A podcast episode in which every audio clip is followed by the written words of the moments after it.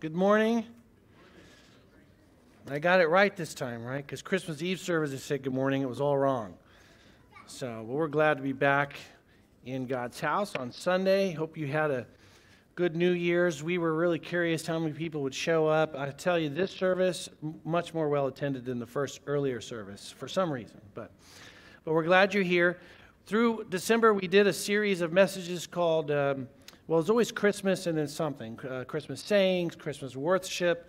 And all of the messages were really geared towards taking a passage and trying to draw you into worship uh, during the Christmas season. And we're going to finish the Christmas series today. And I've titled the message today Christmas Recasting. And the main verse I'm using is right there out of Egypt, I have called my son. And I want to read to you the passage in its full. It comes out of Matthew chapter 2, and this is also part of the Christmas story that a lot of times we don't look at as much because we're looking at all the shepherds and the magi and all that leading up to the manger scene. But this is also part of the Christmas story. Let me read it to you, and we're going to study it today. Matthew chapter 2, verse 13 says, Now when they had departed, that's the Magi, behold, an angel of the Lord appeared to Joseph in a dream and said, Rise, take the child and his mother, and flee to Egypt, and remain there until I tell you. For Herod is about to search for the child to destroy him. And he rose and took the child and his mother by night and departed to Egypt, and remained there until the death of Herod. This was to fulfill what the Lord had spoken by the prophet Out of Egypt I called my son. And that's the verse I put up there. Then Herod, when he saw that he had been tricked by the wise men, became furious. And he sent and killed all the male children in Bethlehem and in all that region who were two years old or under, according to the time that he had ascertained from the wise men. Then was fulfilled what was spoken by the prophet Jeremiah. A voice was heard in Ramah, weeping and loud lamentation. Rachel, weeping for her children, she refused to be comforted because they are no more. Caleb, can you bring me a cup of water? I sang Too Furious over there. I need some water. All right. Now, as we get into this, I'm going to I'm gonna give you an illustration here in the first couple minutes because I, I really want it to stick with you because everything else I'm going to teach is going to pour into this towards the end. Now, I titled this Christmas Recasting, and what I mean by recasting is this. Perhaps you've ever watched a movie or a TV show and you liked it, and there was a character in there that you liked, and partway through the series, they changed the actor who was playing the part. Sometimes it, they try to do it subtly, thank you, like you don't even notice or recognize it. Hold on a second. So, this is what I'm talking about, where they say you're not doing a good job in this role, we need to make a change. They take that actor, put them to the side, they get a new actor, insert them into the story. This is what recasting is, to recast it. Now, I have a couple of examples I want to show you. The first comes from the Marvel series. They recast the Hulk. And if you watch all the Marvel series, the, there was this guy, Ed Norton, he, he played. This is kind of the kickoff when they were starting to develop this whole series that was going to culminate in all these heroes coming together in this, these two big movies. And Norton was, was the Hulk, and then they recast him. And now there's you can read about this and people have different views about it, but one of the things I read was they said that Norton was not a team player. You know, he was too centered around himself. He was hard to get along with some of the other actors when they're filming, and they, they're really trying to build a team. You need someone who wants to be part of a team. So they recast Ruffalo here, and everyone forgets Norton because he's done such a good job. It's like, how can you even think about the Hulk and it not being Ruffalo? He's done such a good job. But he was recast. See, that's what I'm talking about. Here's another example. Maybe you've seen Back to the Future, those three movies, right? And maybe you don't know this. You only know Marty McFly as uh, Fox here, right? And that top picture shows you a different guy. That's because they actually hired an actor and had filmed for several weeks until they got to the point where the producers are like, this actor's not going to work. He's too serious. And there has to be, Marty McFly has to have this kind of um, um, lightness to him as well. The whole situation's heavy, but he can still crack jokes and stuff. And even in the scene, you can see the top picture, there's the other actor they had. He looks so serious, right? And in the bottom scene, you know, that's Michael J. Fox, and he became known as Marty McFly. And they replaced him. They're like, You're not, you're not doing good at this. We're going to set you aside and recast. Another actor has to come in and do it right. Okay, another example um, the wizard Dumbledore you know, if there's all these Harry Potter movies, Dumbledore's one of the, the main characters in it. You may not know this, maybe you didn't notice this, but after a couple movies, they replaced him, and they had to. You know why? Because the actor there on the left who started out playing him physically and really died in real life. So they could not continue on with him. They had to go find someone else to replace him, and they did. And there's all these debates about which one does a better job, you know, playing him.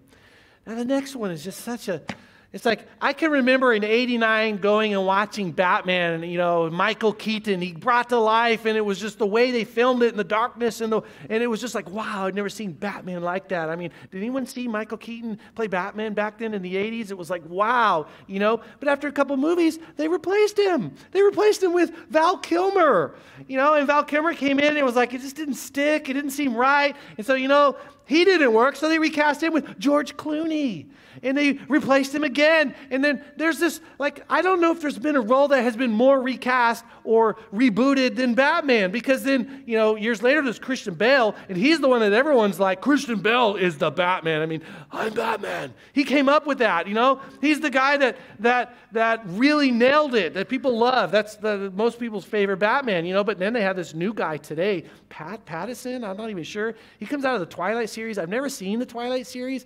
It's like, uh, you know, I, I, I, was like, I don't, know if I'm going to like this guy. Oh, and I even skipped Affleck. I mean, who can forget Affleck, you know, as, as Batman, right? There's just so many Batmen out there. It's like, how do you know which was, you know, this is this conversation? And then you, you got to go back to the original, right? The original, Adam West.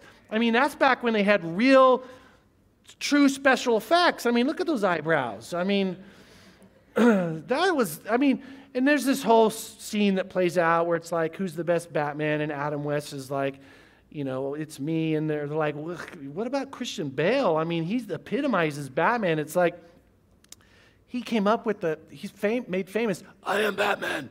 You know, and Adam West just says, look, I, I, went around and people just knew that I was Batman. I didn't have to say that I was Batman. I think it makes me a better Batman then, right? There's all these debates, right? But this is what I am driving at the recasting, where it's like for some reason they take the actor and they say, You're not doing a good job, or they're not getting along with you, and they set you aside and they bring in someone new and they says, You got to do the job now and play this role. That's what I mean by recasting.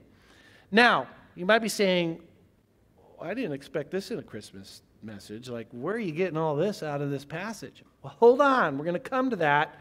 We're going to lead up to it. And I want to show you as we walk through this passage some really powerful points that Joseph and God and His Word is going to give us and is going to lead us up to the answer of this Christmas recasting. Okay, so here's my first point. I already read you the passage. And here's my first point that God's Word is calling you into a direction. And we get this out of verse 13 where it says, Now when they had departed, behold, an angel of the Lord appeared to Joseph in a dream and said, Rise, take the child and his mother, and flee to Egypt and remain there until I tell you, for Herod is about to search for the child to destroy him. Now, God's word's calling Joseph to do something. It comes to him and says, You're going to have to do this. And that thought right there, I want to give to all of you because God's word is always calling us to something. I don't know if you'll ever reach a point in your life where there's not some aspect of God's word that's calling you to something. I mean, we're, we're all constantly trying to become more like Christ. Even at a basic level, you could say we're never going to fully reach that in this life. So there's always an aspect where the gospel has application to your life that you have to respond to the gospel. God's word is calling you to a direction. And in this story, we see that, that God's calling Joseph into a direction. And underneath this, I, I, bring out some points. First, the word is received through God's emissary. We have the context is an angel that has come, and the context is a dream. Now, I want to pause for a second because God's word's going to call you into things, but I'm going to say this to you. Almost always, it's going to be the written word. And perhaps the, the emissary is, is a preacher of his word, or a teacher of his word, or a discipler of his word. But it's pretty rare that God uses what he does here with Joseph. An angel that comes into his dream, that's never happened to me. I've never had an angel come into a dream to give me direction. And yet, sometimes in life, we seek that out. We seek out the most supernatural. We want that. We, we want to, we have dreams and we want to attribute that to, to, and God can use those things. But I, wanted to pause for a moment and just say this to the church. I, I kind of stand on this and I talk about this a lot. You should not have an over interest in the supernatural God through the angels and dreams without having a, a firm foundation here. This is true and sure and stable and concrete. There is a mismatch if somehow all of your directing is coming through these supernatural means and you know nothing from God's word. You should be building a theology of who God is out of the concrete. That's the first thing that I would say. But in this story, God uses the supernatural. And he comes to Joseph. And the angel, by what he says, it's God's word coming to him. So I put here the word's received through God's emissary, but the word has authority because it's an angel of the Lord. It comes from the king of the universe. If it comes from the king of the universe, it has authority. We always have a lot of military in this church. It's an easy illustration to say if you've got a general and the general sends his orders by way of some emissary to the private, and the private gets the orders, the private better obey the general because the general has authority. He doesn't go, Well, I don't know. I mean, let's, can we have a debate about this? You know, I don't think the general really understands my situation. And there's so many ways in which we can explain away the authority of God's word in our life and forget that it comes from the king of the universe. It has authority. We should be thinking about its specific application and how we are called into being obedient to that. So you've got this. You've got it's an angel dream, the words received of the Lord. It has authority. And I just also tack in here, you know, if we're talking about attributes of God, this is a good passage because I always like to, to weave in, you realize one of God's attributes is justice. And when you study that out of God's word, justice means that he always makes the right decision. Sometimes the general might send it, and then it's like, we got to obey it. We go into battle. We all died. That wasn't, maybe a better battle plan would have been better. But God's orders, God's instructions are always right. They're just. There's justice in every word that he says. There's never injustice from God. So we should be thinking about, sometimes I, I, I ponder the, the, the uh, morality of that. If it comes from God, it's justice at its core, and it's always truthful as well. His word is true. He says to him, Herod is about to search. He's talking about something that's going to happen. You realize God, any word that comes from him, omniscient. He knows all things, factual, also possible. He knows the future. The Bible speaks of him in this way. He is it's always true. Whatever he says is true. There can never be untruth that comes from God. So think about the words that he's giving, that he's calling you into. And I just, as you look through Scripture, even Jesus in John 17 said, I am the way, the truth, and the life. He doesn't say, I'm the way, and most of the time I get it right, and the life.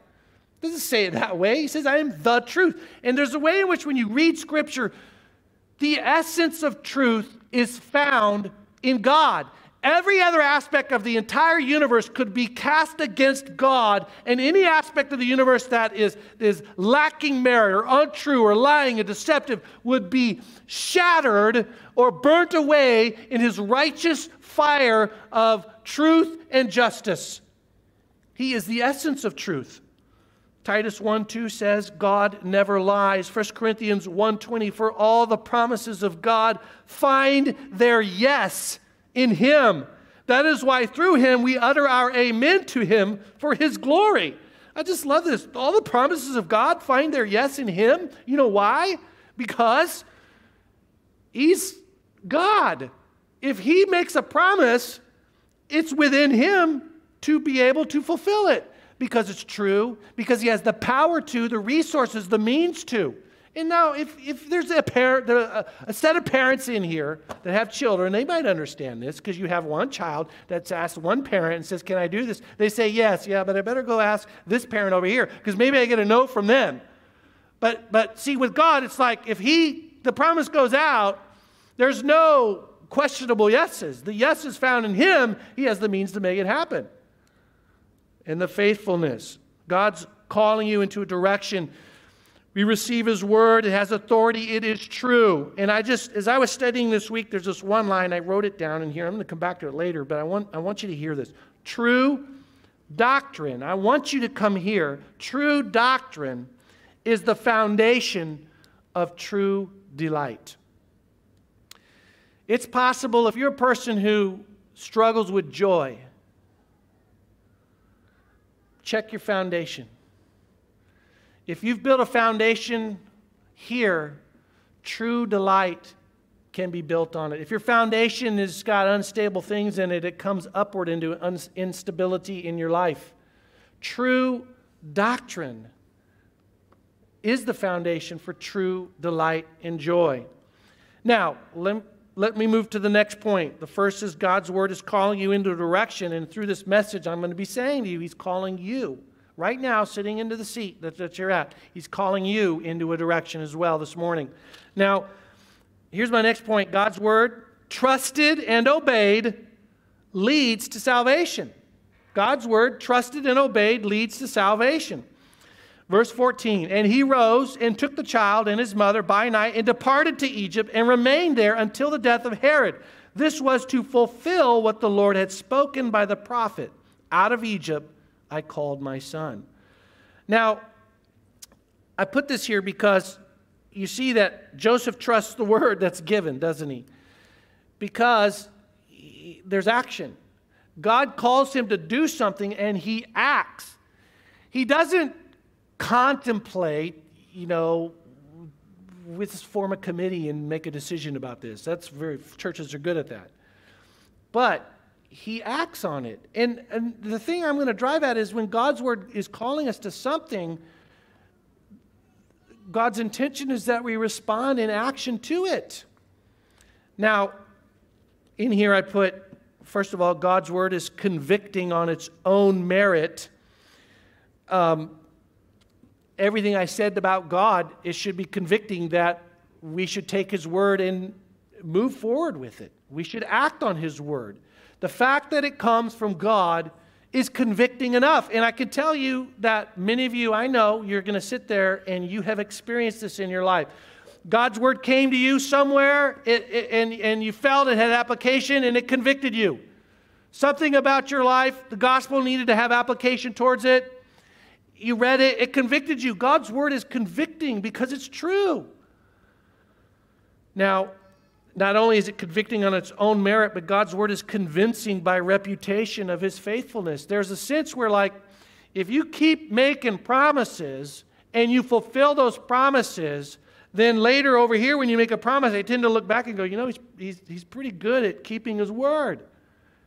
There's a reputation of faithfulness in the life of God to his people throughout the Bible.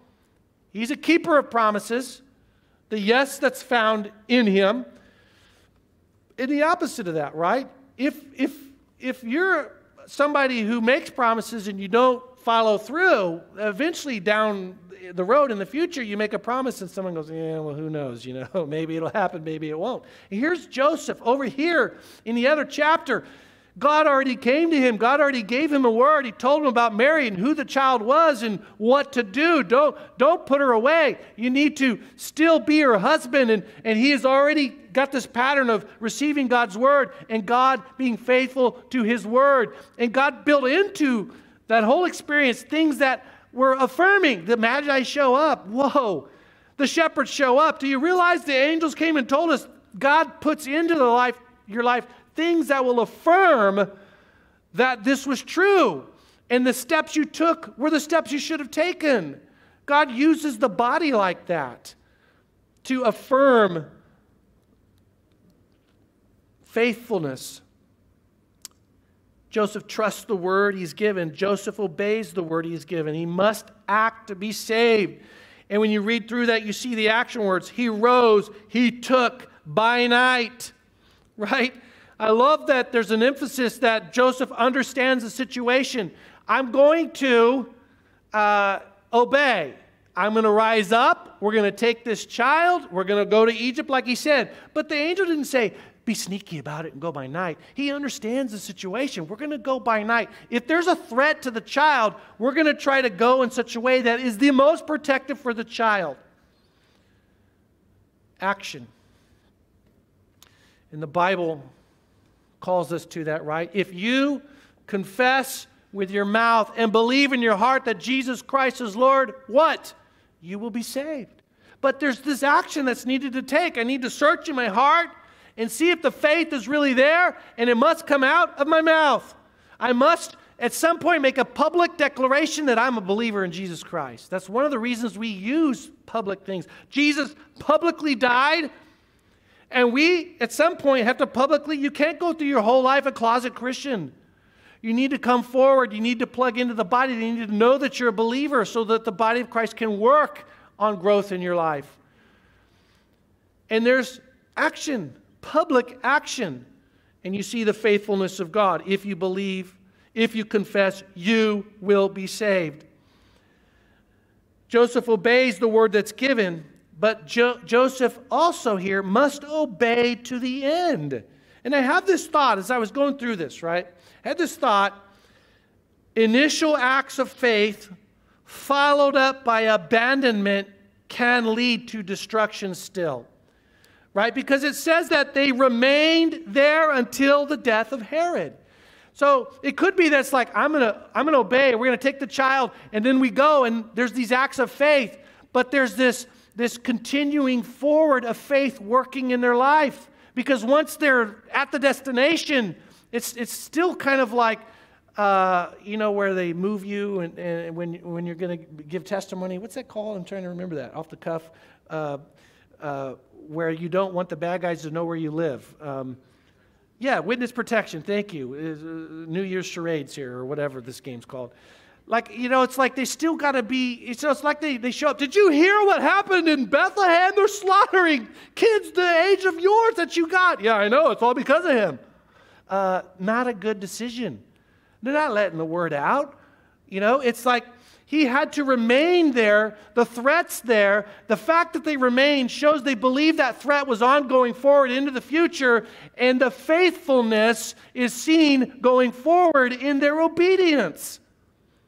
Now, the point I'm making is believe in your heart, confess with your mouth, Jesus Christ is Lord. Do you know the Bible says going forward in your life is a testing of that faith? It's possible that people have initial acts of faith, but they abandon that faith and it leads to destruction in their life. Just like Joseph, he's teaching us that you got to keep it going forward in your life. Now, I'm a guy that believes in the security of the believer. I could give a message on that, but I'm also balance that with what I see in Scripture, which is a call to continued faithfulness and obedience in your life as a demonstration that the initial act of faith was real.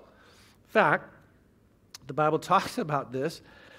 Hebrews 3 says, But Christ is faithful over God's house as a son, and we are his house if indeed we hold fast our confidence and our boasting in our hope. And he goes on later in chapter 3, he says, For we share in Christ if indeed we hold our original confidence firm to the end. You will see in Scripture a theology that says that there is a perseverance of saints who originally their confession of faith was a real and genuine confession.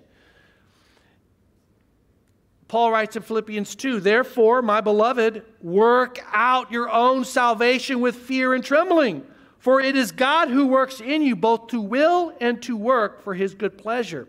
He, Paul says, you got to work your salvation out every day. Every day, there's some measure of my life that I'm rebelling against Christ and his word. And it's true. If I'm really following Him, that means every day I'm trying to work that out in my life to continually learn how to be more obedient and not more rebellious. And it comes back to God's Word and it guiding me on how to do that and to be obedient to that. Now, just look at Joseph. You know, it's like, work out your own salvation with fear and trembling. The initial act of faith, we're going to flee by night and now we're safe. There's still, there's still a measure of they're searching out there for him. They're going to destroy him, all the way up to the point where Herod dies. And he gives them that mark, right? Your obedience needs to go all the way to here until Herod dies. So we see that we're learning something from Joseph.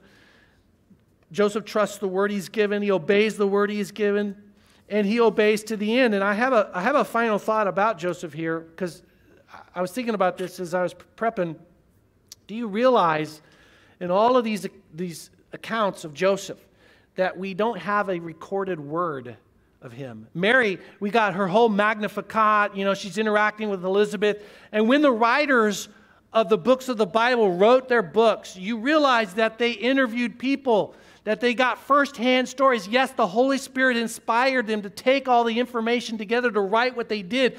But Joseph's, there's no word of Joseph recorded. And I've always shared that one of my thoughts about Joseph is that, that, that we see him in the early life of Christ, but when he, in the Gospels, when Jesus has his ministry, he's not there. We have Mary showing, you know, come back to my house at the cross. He looked, Mary's there, but no Joseph. And the thought is that he died somewhere in that intermediate period. And what we get from him is no words, but action actions can speak louder than words, can they not? And here Joseph is demonstrating to us that God's word calls us to something, the faithfulness of his word, the action that is needed to the end, an ongoing work. Now, point number three is this that God's word leads to new beginnings. And this is where we're going to get to the heart of the recasting illustration. God's word leads to new beginnings because we have this little phrase in verse 15. It says, They remained there until the death of Herod. This was to fulfill, that's an interesting word, what the Lord had spoken by the prophet out of Egypt, I called my son. Now, I'm going to I'm going to back you up a little bit to Matthew chapter 1 to explain this and you can just listen or you can flip over there. But Matthew chapter 1, verse 1 says this. And remember, this is Matthew preparing, he's writing this letter. He says, The book of the genealogy of Jesus Christ, the son of David, the son of Abraham. And then when you read on in chapter 1, the whole thing is all this genealogies that you beget this person from this person from that person. And what is Matthew doing? Now, you may not be aware of this, but each gospel writer had a specific intent built into why they were writing what they were. Yes, it was a, it was a record of Christ in his life, but like, like the Gospel of John, in, in the writing, it focuses a lot on the confrontations between Jesus and the religious leaders. He was, he was emphasizing that, choosing the stories that he did to put him in the way that he did, to, to, to tell a story about how the religious leaders were at war with Jesus Christ. Matthew's intent is to give you the credentials for his messiahship. And in that early uh, time period of the church, people may have, well, well, how do we know he fulfilled the requirements to be the Messiah? And he takes you, he orchestrates his book in a way to, to validate that Jesus was the Messiah. One of the best ways to do that is to start with the genealogies, that he was of a royal line.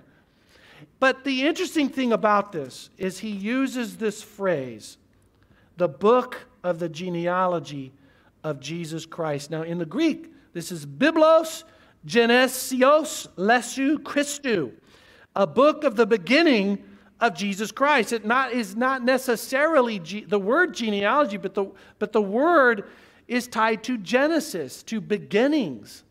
And that is interesting. If you go back to Genesis, that phrase is used 10 times in specific situations. I wanted to take you to one of them. Just as an example, in Genesis chapter 10, it says, These are the generations of the sons of Noah and it, it lists them. And you know how many times in, in Genesis it does that? Beginning, and here's the list. Here's another beginning, and here's a list. Here's a beginning, and Matthew does that. He says, Here's a beginning, and he's giving you the genealogy and what is going on. Now, I, I did a study in my years of schooling on something called the Toledot phrases in Genesis. And that's exactly what I'm talking about. I have time to explain the whole thing except to say this that the belief is that when Moses wrote the first five books of the Bible, you might say, how did he know a lot of those things? Some of those things are detailed. Was all of it passed on verbally? Was it all the Holy Spirit? But each Toledot phrase is a section where somebody wrote those genealogies and passed information on by hand. And so when Moses wrote, he had this collection that he used. Just like if I were to do a, a writing of the Elwell family, one of the first things I would do is I would go to, to my great great grandmother in the line. She wrote this book about how the Elwells came from the East Coast to the West Coast in covered wagons.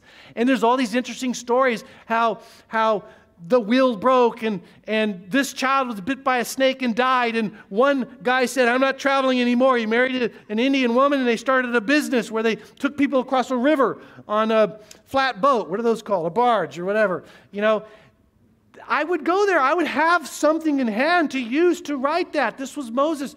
And what is my point? My point is to say that, that, that Matthew, when he wrote what he's writing in chapter 1, what we're studying right now, borrows a phrase out of Genesis that says there's a beginning point right now. It's like a new section. And we also get that from this word, fulfill. That's why I said it's an interesting word. This was to fulfill this phrase the prophet said, Out of Egypt I've called my son. And that word fulfilled can have two meanings. It can mean Word literal fulfillment, but it can also mean bringing to light what previously had been in the shadows or bringing to a climax. And when he begins his gospel, Matthew, with the book of the Genesis of Jesus, he is strongly suggesting that this story of Jesus Christ marks a new beginning for the people of God. It's a climactic moment.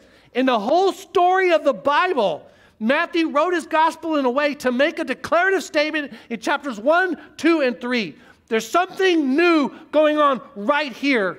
And you say, well, sure, because it's Jesus, God in the flesh, but there's something else. And it's in this phrase. Look what the phrase says Out of Egypt I called my son. And the answer is what was being fulfilled? The answer is the redemptive historical purposes of the nation because Jesus is going to be the recasted one.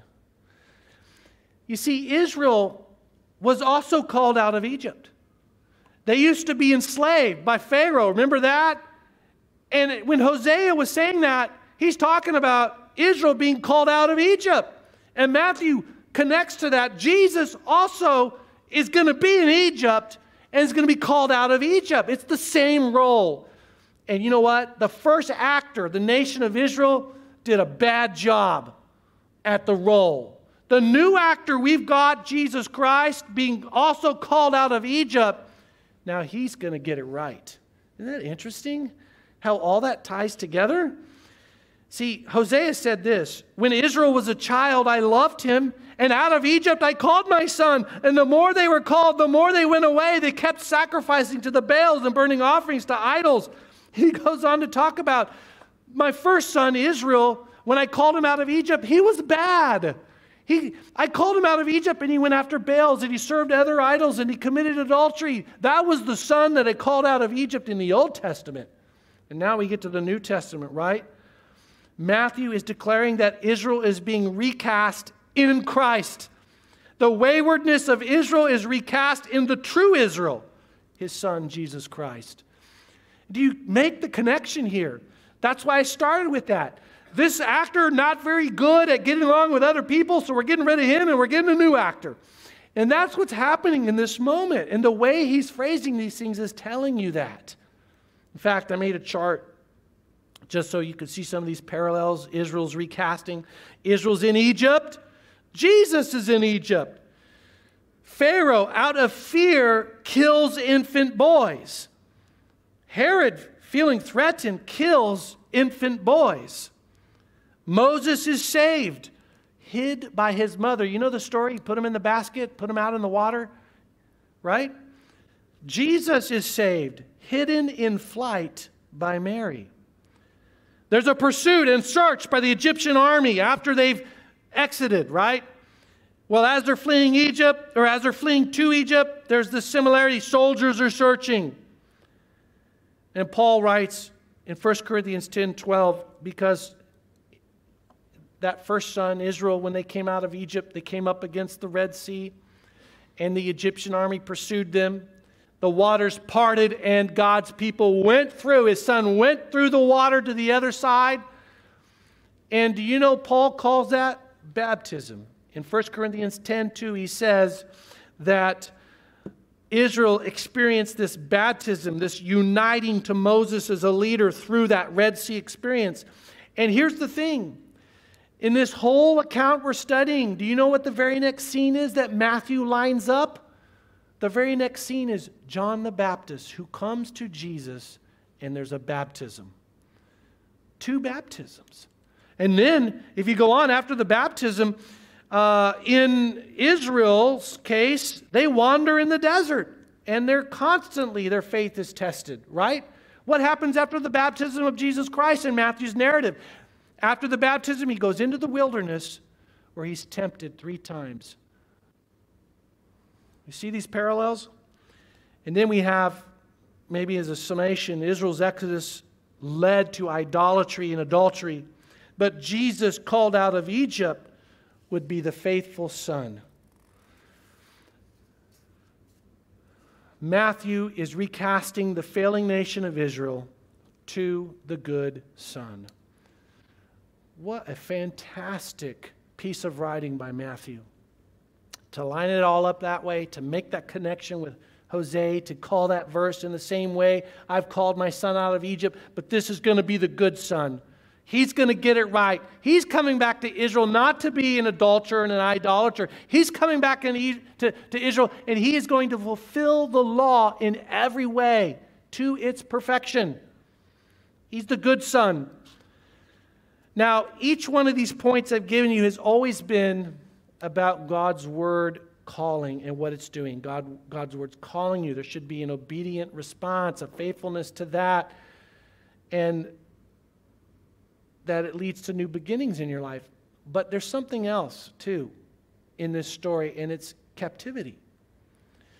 When I read this last section, we have Herod, when he saw that he had been tricked by the wise men, became furious, and he sent and killed all the male children in Bethlehem and in all that region who were two years old or under, according to the time that he had ascertained from the wise men. Now, here's what I put in here Captivity leads to sorrow. It leads to sorrow. And I'm going to make this tie in that there's a way in which all of us have an aspect of captivity in our life. We're captive to some type of idol. We care too much about this one thing in our life, and it overshadows Christ in our life.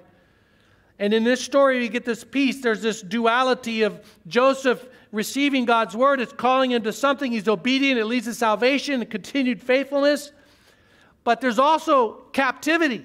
there's also being captive to something else. Herod has a power, and what do we see in that? Captivity leads to, and there's three things I noted. One, fury. He's furious. It leads to destruction. He's destructive and murderous. He sends out and kills, but he's also smart. It uses the word ascertain. He is not dumb. I mean, he did get tricked by the Magi. The angel came and said to them, Don't go back, because Herod means to harm the child, so they don't. But Herod told him, Look, I want to worship him. Lie. Tell me when you find him where he's at so I can come and worship him. No, he wanted to kill him. And when, you know, the, the Magi don't come back, at some point Herod goes, They're not coming back. We've been tricked. And that's why there's this time lapse. Why did he kill all the way up to two years? Because he ascertained. He took all the information from when they came in and said, Where's this king that's born? to he hasn't come back. And they figured out that's the, the age. We got to go with that. Two years and down, we got to kill. In every one of these descriptions of, of, of captivity, fury, murderous, destructive, but smart. Every one of those, I could give you verses that describe Satan. It is the heart of God's enemy. Fury and anger at the holy God murderous and destructive of his creation and his people, but yet he is smart. He is clever. He is not dumb.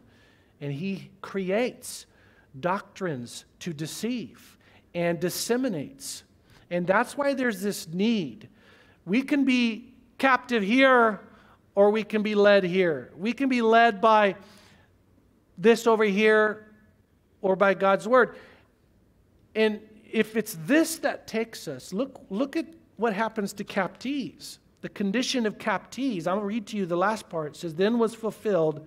So, in this moment of ascertaining and murdering in fury, Matthew writes in verse 17, Then was fulfilled what was spoken by the prophet Jeremiah.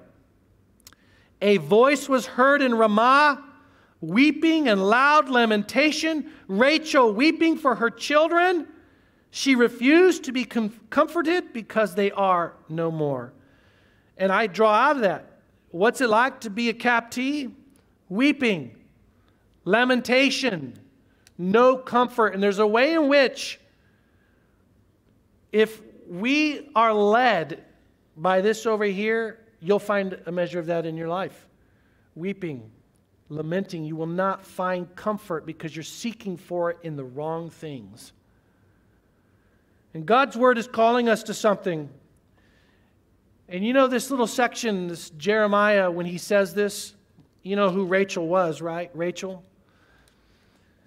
You know the story of Jacob and Esau, the two brothers, and then Jacob steals the birthright and he goes over to another land and he falls in love with this girl. And the dad says, You work for me seven years, you can marry her. He works for her, and he, the wedding night he shows up and he, he gets the sister. He's tricked the, the trickster is tricked because he was a trickster himself. And so then he gets this, he got to work seven more years to get this, the, the girl he wants, the sister. That's Rachel, the one he loves, right? And the story is, is he, he ends up having children through four different women, and, and they become uh, uh, the nation of Israel. But in his traveling back, she's giving birth at one point and the child died. Or I mean, she dies giving birth. She dies giving birth. And there's this lamenting and this weeping. But when Jeremiah uses the passage, he's talking about Israel being taken away into captivity. But he comes back to this point where the mother of the whole nation died trying to give birth to one of the sons that would become the nation. And this is what he uses to captivate that. The, the city Ramah it's like Bethlehem's here, Ramah's here. And it's like the weeping is so bad, us over here can hear it in the city over there. And it's a way of emphasizing where being a captive takes you. Now, I'm going to wrap this up because I think there's a lot of application here. New Year is always a good time to think about recasting, right?